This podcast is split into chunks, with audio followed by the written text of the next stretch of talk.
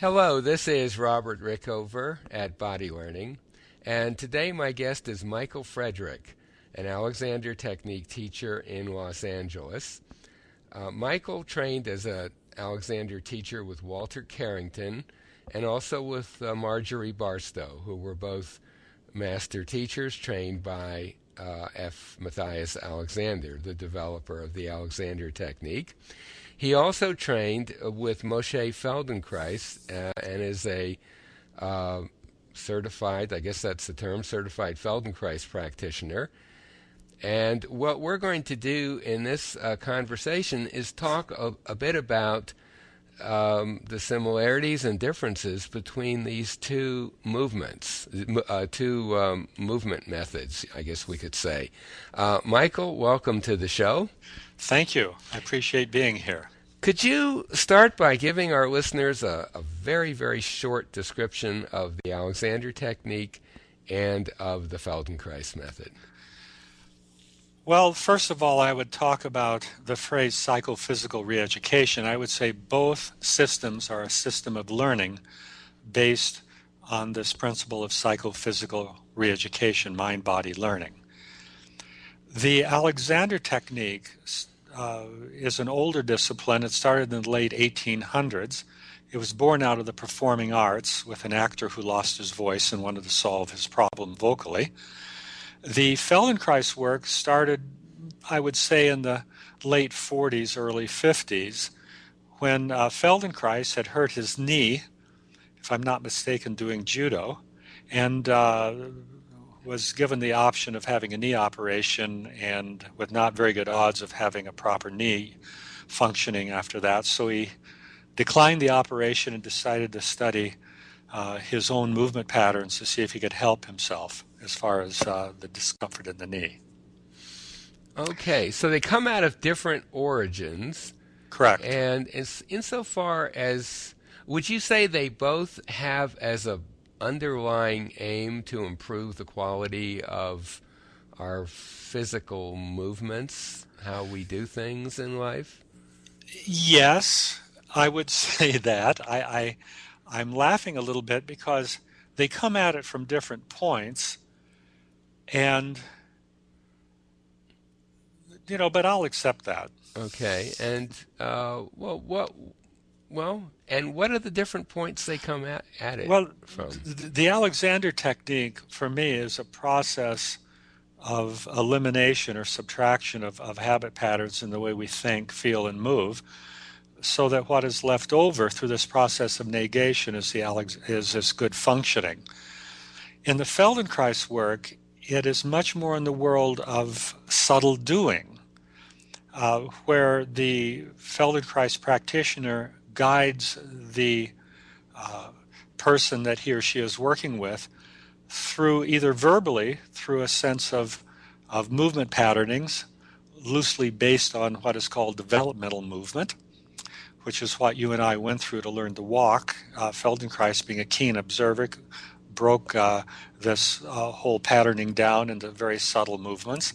So the Feldenkrais practitioner can lead this the student through these um, uh, what are called awareness through movement exercises, where they discover then about their patterns and habits of misuse and learn how to to become more balanced.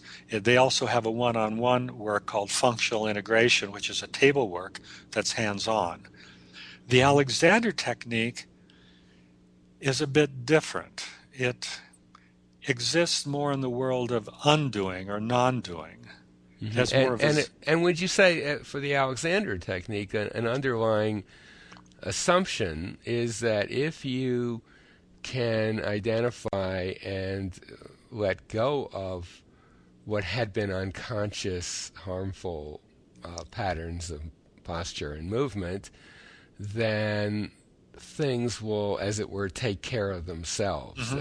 Is, is, would you agree with that? I would agree with that. But the funny thing, if, if I put on my Feldenkrais hat or, or talk to a Feldenkrais practitioner friend, mm-hmm. they would probably say the same thing. Mm-hmm. You see, so what you're really coming down to is something very subtle.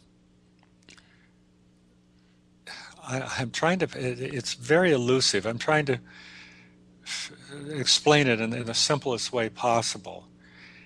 In the Alexander work, what I'm doing is taking my conscious attention, observing my pattern, and through uh, the ability to stop in front of that wish uh, that I might have to change things, I, I, I stop in front of that to allow something new to come in.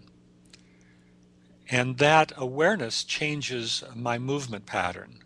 I become a little bit more flexible and easy in the way I move. The whole head neck back relationship becomes more balanced through a letting go of the interfering pattern. In the Feldenkrais work, it, it, there, there's more of a subtle doing. It's more therapeutic in the sense of the practitioner going in there and either verbally or hands on in a subtle manipulative way, um, uh, repatterning the person. Mm-hmm. So, in the Feldenkrais work, it is possible, especially in the functional integration table work side of things, to be more passive if you're the recipient. Mm-hmm. In the Alexander technique, it is more mindfulness in the Buddhist terms so the passivity doesn't in, enter into it. You, you, the Feldenkrais, the Alexander technique, excuse me, is always on the cutting edge of in the present moment. What is it I don't need to do? Mm-hmm. So in, instead to, of how can I fix this problem? Yeah, I mean, which again, is the I'm, usual uh, way of. It is the usual problem. way, and again, I'm I'm I don't want to complicate this, but in the Feldenkrais work, you know, they might say, I'm not trying to fix the problem either.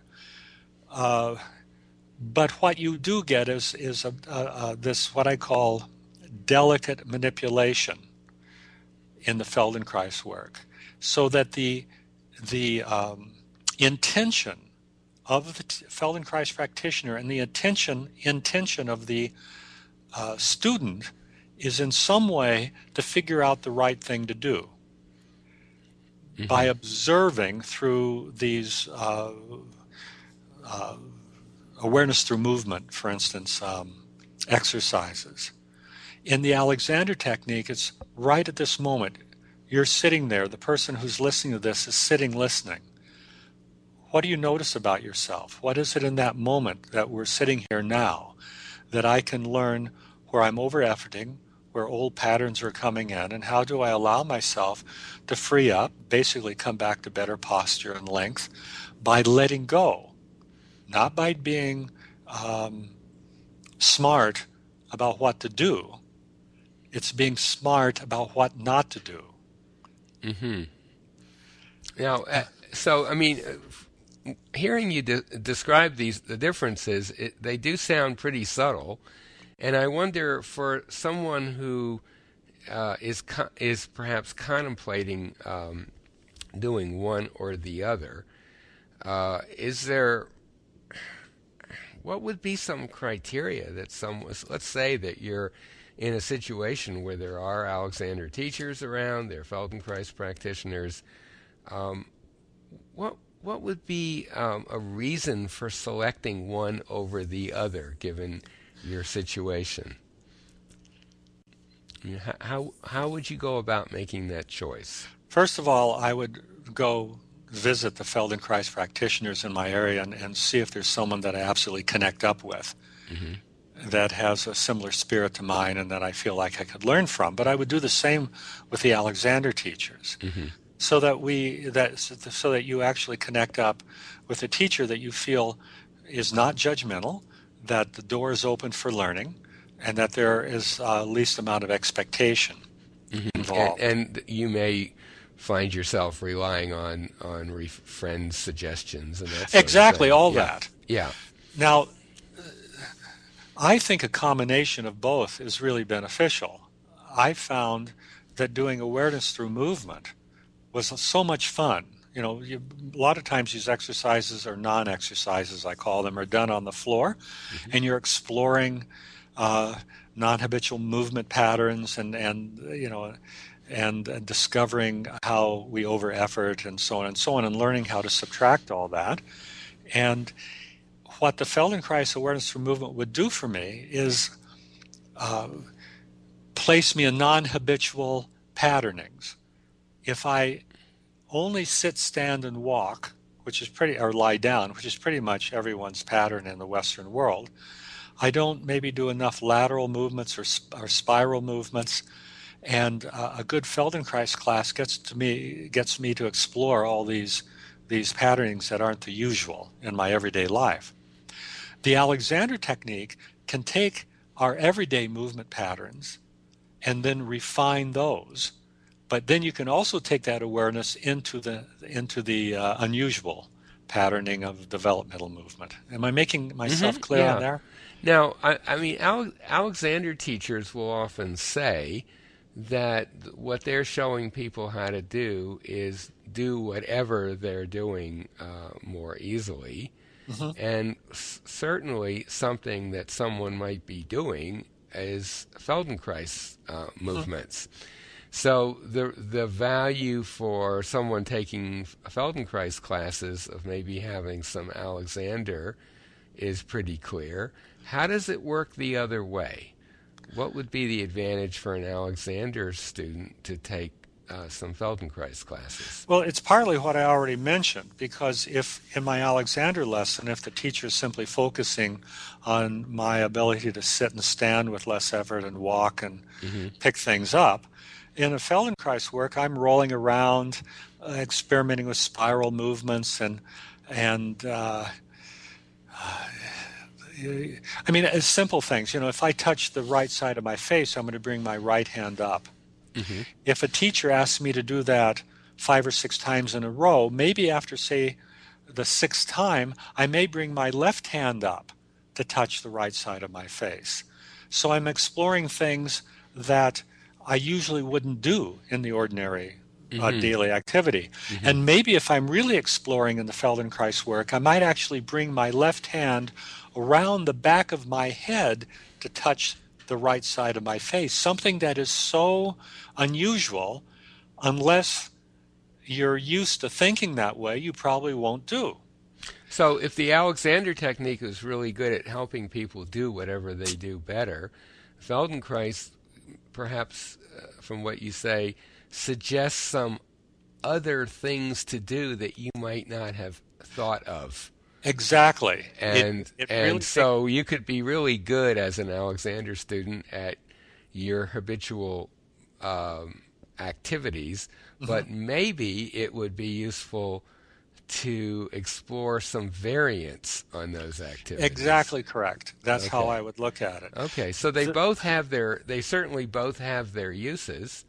Now, um, one, uh, in- terms of someone listening to this, if they had to choose one or the other to start, um, from my own experience and from what I've seen with students of mine and people I know, is that uh, Feldenkrais maybe has some advantages for at the beginning for people who are not for one reason or another not all that able to mobilize their thinking process to help themselves This is at correct. the beginning and and in that category uh, I would put people who are in sometimes people who are in a great deal of pain Mm-hmm. and simply cannot um, direct, let's say, in a, as Alexander teachers like to say, they just don't have that ability at that point.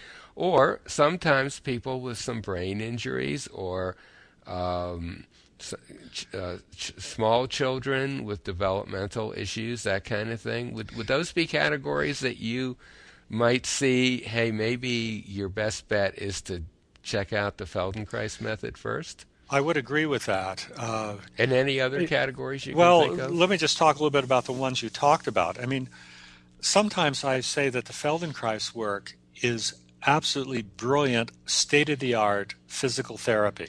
Mm-hmm. Okay, It is that's good. Yeah. light years ahead of what physical therapists think they're doing. You see, the Right. Feldenkrais people are actually doing it. I remember on the training course there was a gentleman from Israel who visited, who was a student of, of Moshe Feldenkrais, and he was he uh, had been a, a musician in a symphony orchestra, I think in Tel Aviv, and he was wounded in, a, in an ambush. Uh, and Feldenkrais actually rewired him, put him back together so that he could. I, I believe he was a violinist. I'm not 100% sure, but, but he actually repatterned his whole system as it healed so that he actually was able to go back and and uh, play the violin and and go back into the orchestra. That isn't quite the world that the Alexander technique exists in. You know, it's not there to uh, take care of those severe injuries that occur in a car crash uh, and and, and, and a, some type of uh, sports accident or something. The Feldenkrais work is really good in that area. Mm-hmm. The Alexander technique is more dealing with the inner work of watching the program of me, you mm-hmm. see, and watching how my thinking works and my feeling and my movement patterns, how they all work together, and watching the subtlety of of that. Uh, an example would be in, in the Alexander world, we talked about, um, you know, not, rec- not recreating a feeling. What we're rec- recreating is a delicate movement. It doesn't mean in the Alexander technique we don't want you to feel good. In fact, in both disciplines, the uh, Feldenkrais work and the Alexander work, uh, you know, uh, everyone wants to feel better and be healthy. Mm-hmm. But in the Alexander technique, we don't try to recreate the feeling. What we're becoming aware of is that the feeling is based on old habit patterns. It's already past tense. Right. What we're doing in the Alexander technique is being very mindful in the moment, observing what we don't need to do in our movement patterning, specifically as far as our head, neck, and back is concerned, and learning how to prevent or subtract the, the habit patterns that cause interference so that what is left over is good balance, good poise, good posture, and good use of oneself. Mm-hmm.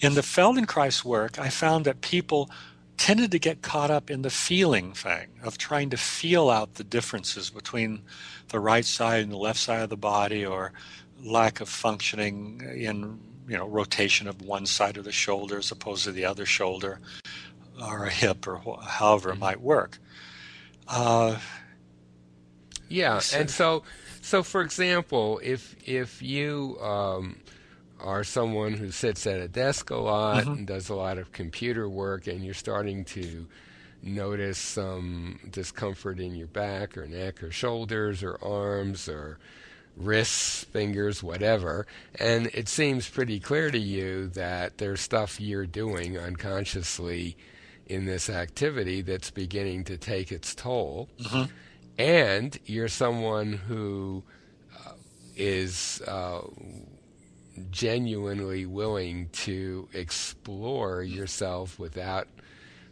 a lot of preconceptions. You're willing to experiment, do little mental experiments. It would seem like the Alexander technique would be absolutely ideal for you. This is correct. Just to take a, a, a kind of a classic example, and that it, that what I just described uh, or variants of that is certainly the kind of thing that often brings people to an Alexander teacher.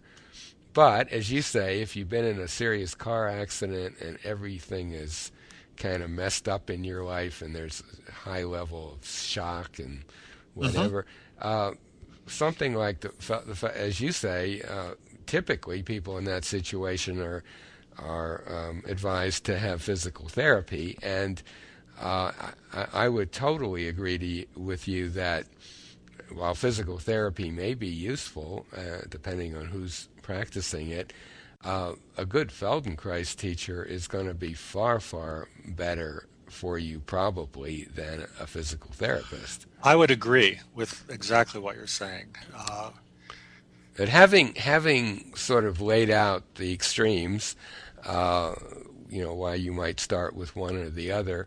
Uh, in my own experience, I mean, I'm primarily an Alexander person, but I have over the years had quite a few Feldenkrais sessions, and um, I've benefited enormously from them. Mm-hmm. I think they are, uh, along with a number of other modalities, which we won't bother getting into here, but they can be very, very complementary to the Alexander work. And I would assume that anyone who has started out doing some Feldenkrais and wants wants to explore perhaps in a a different direction maybe of um, yeah a- add something to it I would think the Alexander technique it, it would be an excellent uh, uh, thing to explore as well.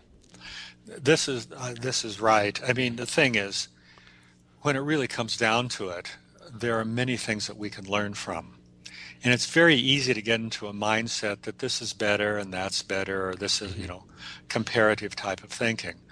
The truth is, there's really benefit not only in the Alexander technique and the Feldenkrais work, but many other things. Great yoga teachers, cranial uh, work, absolutely, personal lot, favorite of mine. Uh, yeah, yeah, all this. Yeah. So, so the thing to do is is don't create conflict in yourself. I'm not talking about you, Robert, but I'm saying in general we should see what works for us, be uh, willing to explore different disciplines. Uh, you know, as I keep saying, check out the practitioner or teacher. Someone may be more to your liking than another person. But a lot of times, you know, it comes down simply to our willingness to have a sense of not knowing and exploring. Mm-hmm. And if we're experimenting and exploring in the Feldenkrais work and the Alexander technique and cranial sacral, sacral uh, work or yoga, you know, that, great. It works. That's the way to go. Yeah, certainly. Uh, Alexander, the Alexander technique and Feldenkrais method are exploratory methods. I don't think that either one of them would say, "Here is the way to do things." They're they're both more, well, let's try this see how it works. I would say in their pure form, that's true. In their pure form, right. Of course, you get practitioners of both uh, disciplines who say that they've got God's gift to everything, and mm-hmm. that's obviously very limited. Right, uh, right. But yeah, uh, I mean, uh, both I guess Feldenkrais practitioners don't use the term teacher that much. Uh, that, no, they use practitioner. Practitioner. Yeah. Alexander teachers are, are generally pretty picky about that term. We are we are teachers, and like any kind of teacher, uh, there's the good, the bad, and the ugly. And, exactly. Um, uh, I I think for the I I don't know uh, as much about the Feldenkrais world, but in the Alexander world, I think most teachers are competent and some are, are, are excellent. And I would guess it's the same thing in Feldenkrais. But you, you need to be, as a, a student, you need to be doing a little evaluation. A lot of what you may learn at the beginning could be a little confusing to you, but there are some basic uh, ways of just checking to make sure that what you, what's going on is in fact helpful to you. So, mm-hmm. and I think that's true of, of both those methods. Uh, yes, I, I would agree with what you just said. Is there anything you want to add that we haven't covered? There's a good book to read. It's called Zen and the Art of Archery by mm-hmm. Eugene by Eugene Herrigel. Yes, classic. classic. And a lot of times I use that book as a definition about the differences between Alexander technique and the Feldenkrais work. Uh-huh in there you have uh, this German, uh, Eugene Herrigel, uh, I believe is a professor in university, who pre World War II went to Japan to study Zen archery. And he took his very Western mind with him. And, you know, he's trying to figure out about shooting the bow and arrow. He has this, this Zen monk who's his teacher. And he's getting quite frustrated because it's not working. So he decides to take a holiday which is always a good thing to do if you get frustrated. But what he does, which is very Western, he decides to take his bow and arrow along to practice, uh, uh, you know, shooting at the target while he's uh, taking a holiday. So he and his wife went down to the beach. He set, he sets up his target, and he's shooting, and it's just not working. But then he makes a discovery that if he makes a slight adjustment between his finger and forethumb, the arrow goes true to target he's quite thrilled. He thinks, oh, I made a discovery. So he keeps practicing this slight adjustment. The arrow goes true to target. Then, after a week or so, they decide to pack up and go back to Tokyo or Kyoto, wherever they, they were living.